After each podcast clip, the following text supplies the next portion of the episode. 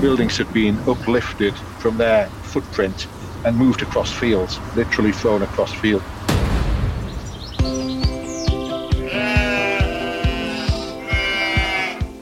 Storm Arwen, for a lot of farmers in the north of England and Scotland, is a storm that brought about detrimental damage to their farms and livelihoods. Arwen hit nearly a year ago on the 25th of November with a maximum wind gust of 100 miles per hour, with at least three fatalities. According to NFU Mutual, Storm Arwen cost farmers, homeowners, and business people around £85 million.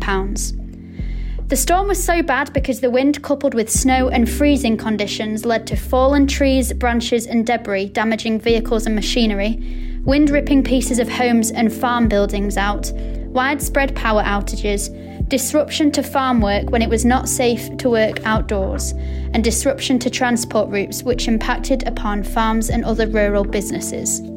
In this episode, one year on, we look back and speak to people that were affected the most, but also look forward to how farmers are rebuilding their livelihoods and what more could be done with the future storms to prevent such devastation.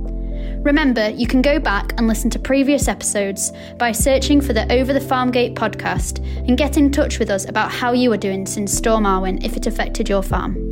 I'm Lucy Baxter, reporter at Farmers Guardian, and this is Over the Farmgate.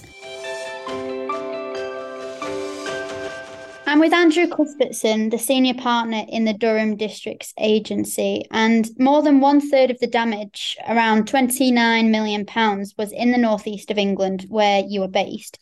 Take me back to a year ago, and at what point did you realise this storm was going to be a lot worse than other storms? Thank you for the question. So, I think on the it was the Friday evening of Storm Arwen where the weather forecast um, told us that there were going to be unprecedented uh, wins really. And I think what what really struck home and became more apparent as the weekend went on was the direction of the wind. I think that is what took most farmers by surprise is that the wind was coming from the north, whereas the prevailing wind tends to be from the west in our part of the world. So buildings were being um, buffeted from a different direction, and trees were also being buffeted from a different direction as well. So the, the Friday night when it started, and then as the night developed and we got into Saturday morning, the telephone started ringing, and we responded to to those telephone calls by making sure that the farmers were safe, their livestock was safe, and then we energized our loss adjusting firms to actually deal with the more catastrophic losses that we were, were seeing and were seeing being suffered. What were the farmers saying to you when they were ringing up? What kind of issues were they having in the middle of when the storm was taking place? The, the buildings were the, the, the primary concern is that the livestock and making sure that they were okay. And a lot of livestock obviously were being housed in sheds by that time of the year. So they wanted to make sure that they were being protected. But the, they were just fearful of, of sheds themselves being totally destroyed. It was it was that bad there, there was the real prospect of not just shed roofs being removed, but also sites of buildings being taken out as well. So they wanted um, reassurance that they could they could mitigate that by moving livestock to other buildings or off farm, which we gave them permission to do. And they also wanted to make sure that where damage was actually occurring, they could undertake emergency repairs. And that's where we really stepped up to give the farmers the security and the permission to actually get ahead and do what they needed to um, prevent the losses being even worse, really, and to protect their businesses. And how long did it last? Obviously, we had all the news reports of it back last year in November. What, yeah. what were you seeing, and what was the kind of atmosphere in the, the northeast where you're based? So over that over that weekend, the, the storms itself passed through relatively relatively quickly, I suppose. So by by the end of Saturday, I think the other part that was apparent, it wasn't just the wind, but by the middle of the night, it became icy as well. And on the higher ground, snow was coming in. And a lot of the losses was a combination of the the wind, but also with ice forming on power cables, which were bringing power lines down. And that really was the legacy from the weekend. That by the by the following week, a lot of places were still without power, and that's where farmers were starting to really panic that from from their own perspective, they had no power coming into their properties, So we were particularly worried about our vulnerable customers who were isolated in upland areas. So we we made it a conscious effort to make contact with them and make sure they were okay, and if necessary, make visits to them. What we also did in conjunction with the regional NFU, who really stepped up, is we entered dialogue with Northern Electric and spent quite a bit of time over the weekend pinpointing which farms were badly affected and which ones were without power, and made made it clear to Northern Electric that they had to do something about it, which they did do. They mobilised and made sure that generators were brought to farms and to, to the local villages as well to make sure the power was restored, albeit through a generator until they could mobilise their teams on the following Monday, who came in from all over the UK to actually fix the power lines. And how long was that sort of process taking place? How long were some farmers without power?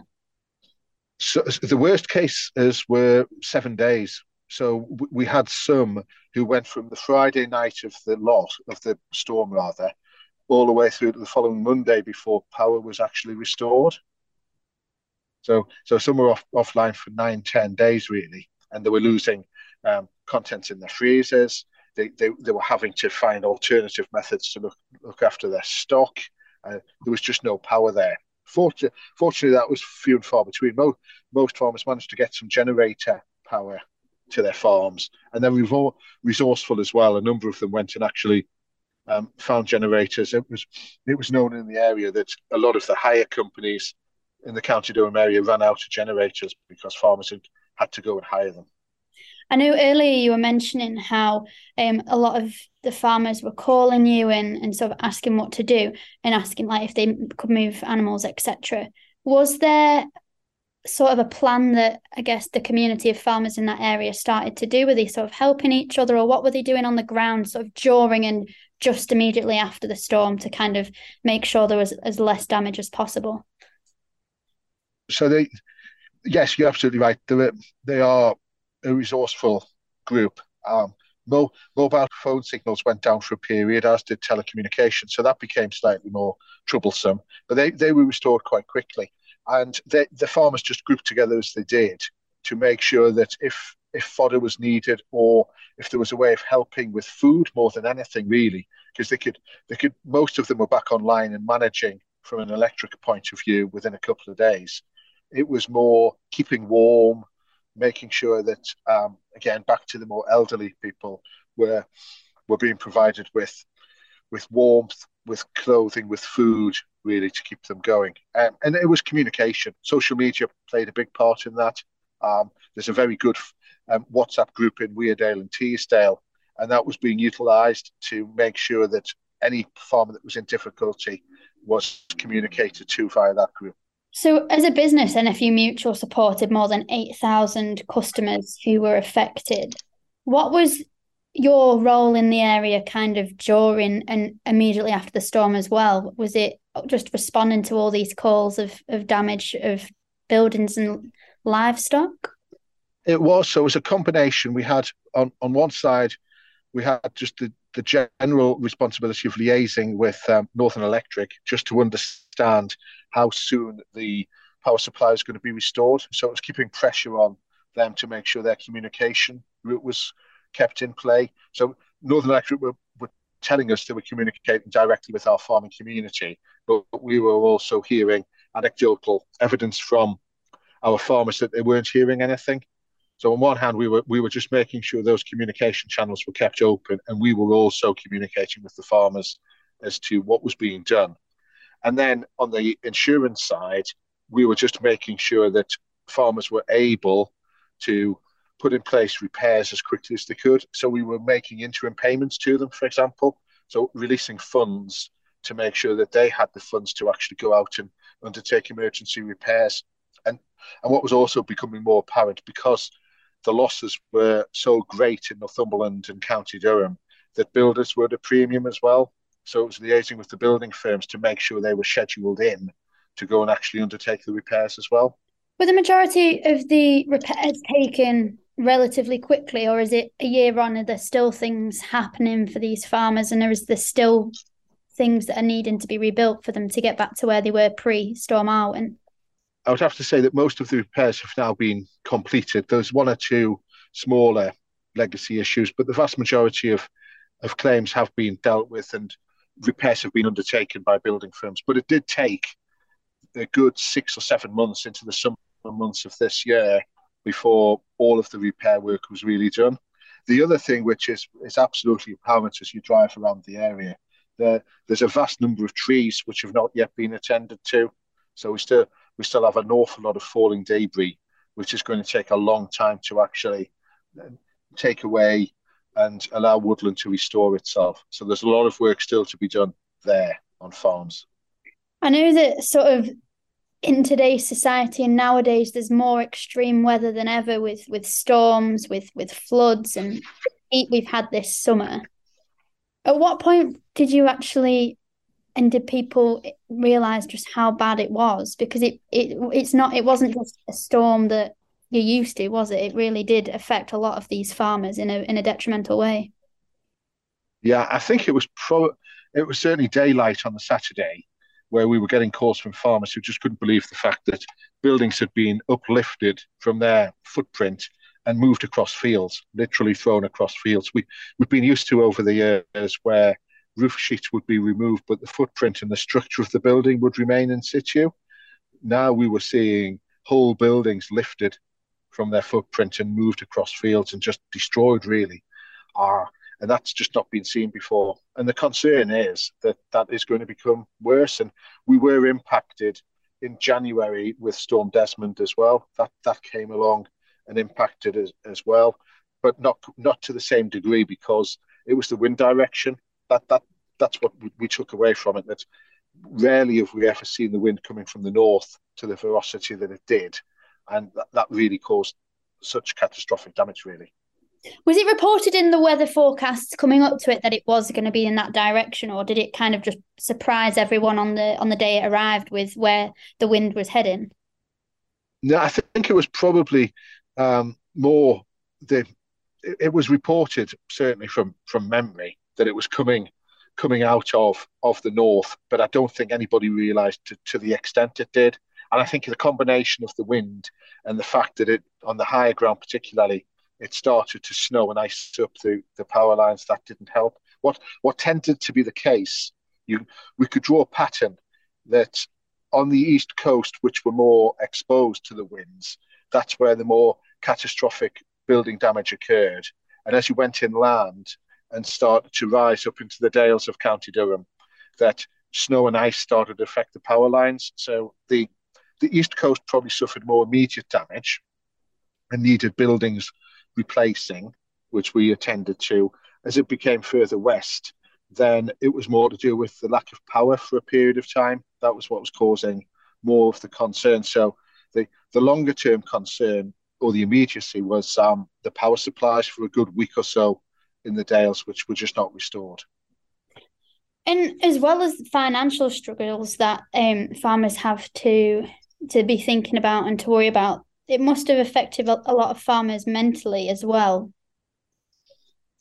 Uh, absolutely. Um, they, they're having to put up with an awful lot to start with, and they they were starting at this time last year with with starting to see rises in their input costs. So they were already looking at at extra cost being levied on them, fertilizer cost being an example, and then to have something outside of their control come along, um, it it just it certainly impacted on them and meant just another um, issue that they had to deal with. So a, a period of time was spent counselling them, and certainly from a, a electricity supply perspective, um, that because that took such a long period to come back on, there was the promise that the power was going to be restored in a day. It didn't get restored, and it was the hope that was causing a problem. And then we we have had examples, and I, I in particular we have a we had a reindeer farmer on the east coast of County Durham who had reindeer which were getting ready for the Christmas period to go out to Christmas fairs, and unfortunately he lost a couple of reindeer in the storm, which were just in in a field and were hit by falling debris from a building, as such. So that impacted his ability to fulfil his orders for Christmas. So that was a, that was a problem for him as well that he just couldn't satisfy his customers over that period. What do you think the government, or what did the government do to to help support them, and what do you think potentially they could do more? Yeah, so they, it was probably through their statutory powers on the electric supply side that they did invoke the fact that compensation was being paid for for businesses as well as farmers that were without power for more than 48 hours. So they did help there. I think what what is being learned from this, and when we've had follow up forum discussions, is what one is to do with the infrastructure that's already in place. So that needs to be looked at and needs to be um, checked on a more regular basis and maintained more regularly as well. So I think they could, they could look at that to try and um, prevent this happening again. You would like to think that the winds wouldn't, wouldn't be on that precedented scale, but but they could be. So certainly looking at a maintenance program for the electric companies, and then really being as sympathetic as they could be. It, it was fine for um, ministers and MPs to actually make visits to the area, but what they really needed was clearer communication. That was a frustration that a lot of farmers had, is that the communication wasn't as good as it could have been. And like you alluded to earlier, these farming communities and rural communities are incredibly isolated um, and more at risk of extreme weather affecting them just in terms of where their farms are located and how high up they are on the hills etc what do you think the government now needs to do knowing that these storms are more regular knowing you know flooding storms heat waves etc what what can the government do do you think to help support the farming community better? I, I suppose where, where there's um, discussion and conversation we can look at it on a wider context is there's clearly concern for upland farms in particular with regard to how they're going to be helped and funded in the future. And so the, these farms struggle anyway on a day-to-day basis just with with the cost of running their businesses really. And I don't think the weather comes into that, so to speak. I think it's understood that the uplands are a hard area in which to farm and they suffer from the weather, but they have no real means of mitigating or protecting themselves. They are in isolated areas and they're exposed to the elements. And I think that needs to be taken into account when they're looking at how how farmers should be helped to to maintain the landscape, the countryside, the fell land for, for everybody to enjoy. That's where that's where I feel that it should be looked at. So let's talk a bit about how farmers can protect themselves in future storms and mitigate risks. Um, so let's go in three parts. So before the storm, what would you recommend yeah. farmers do? Initially, they do anyway, but being aware, watch, watching weather forecasts, and making sure that they they know this is coming, and on the on the back of that, they can then help make sure livestock are as safe as they possibly could be from that. It's important that farmers do inspect their farm buildings and look at a good maintenance program to make sure that any any loose sheets that are on farm sheds or on the on the general structure of the buildings that they've maintained them and fixed them so things are secure in place. Um, making sure that water pipes in particular that supply buildings are lagged um, to the right extent so they can keep a constant water supply going for their livestock in particular what we have noticed, I mentioned it before, because so many trees have um, been brought down, and this is where the council come into play as well.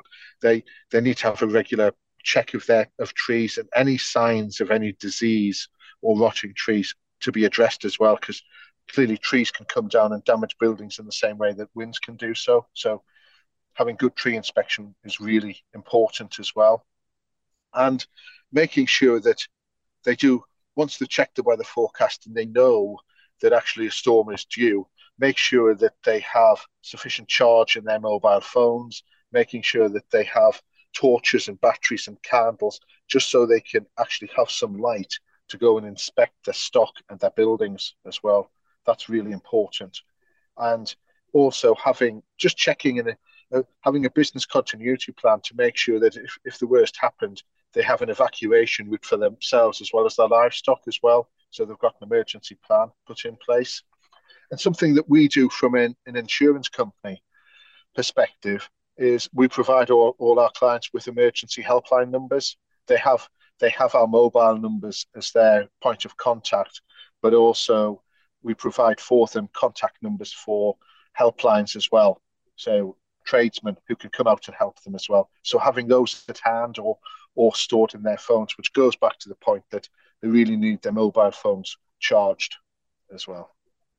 And then what about during the storm? So that's like a real a lot of sort of preparing and kind of checking over things, the trees that are potentially looking like they might fall, you know, sort of sort that out beforehand and just making sure you've got a plan in place for this thing. Say if you've prepared for all that and then you're in a storm, what should they do then? Yeah, so I think for, first thing is they've got to make themselves safe as well. So don't don't do anything which would be would be deemed risky, which is going out in the middle of the storm to check their farm buildings. Once they've done the once they've done their checks preparing for the storm, they've got to make themselves safe and stay in the house unless it's absolutely necessary and don't make unnecessary journeys as well. Making sure that they're secure, so keeping building building doors and windows securely shut. And even if there are loose sheets that are coming off, don't attempt to undertake emergency repairs because you because you're putting yourself in danger at, at that point.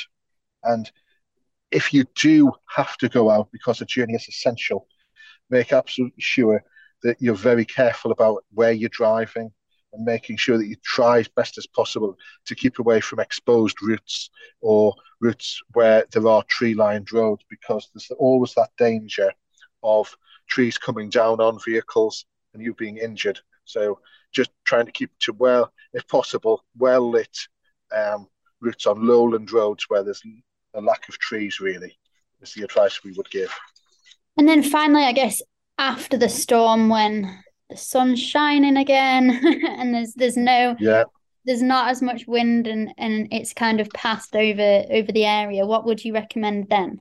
So and initially, make do a quick look around your own property to start with. Make sure you and your family are are safe and everybody's okay at that point. Check to make sure you still have power as such. Um, you know whether any power cables have kind of come down. Um, if you do have a generator and your power's come down, then after the storm, making sure you can get that connected to get power restored. So initially, just check yourselves and make sure everything's okay. Do a visual inspection of your farm buildings after that and see what, what damage you can see.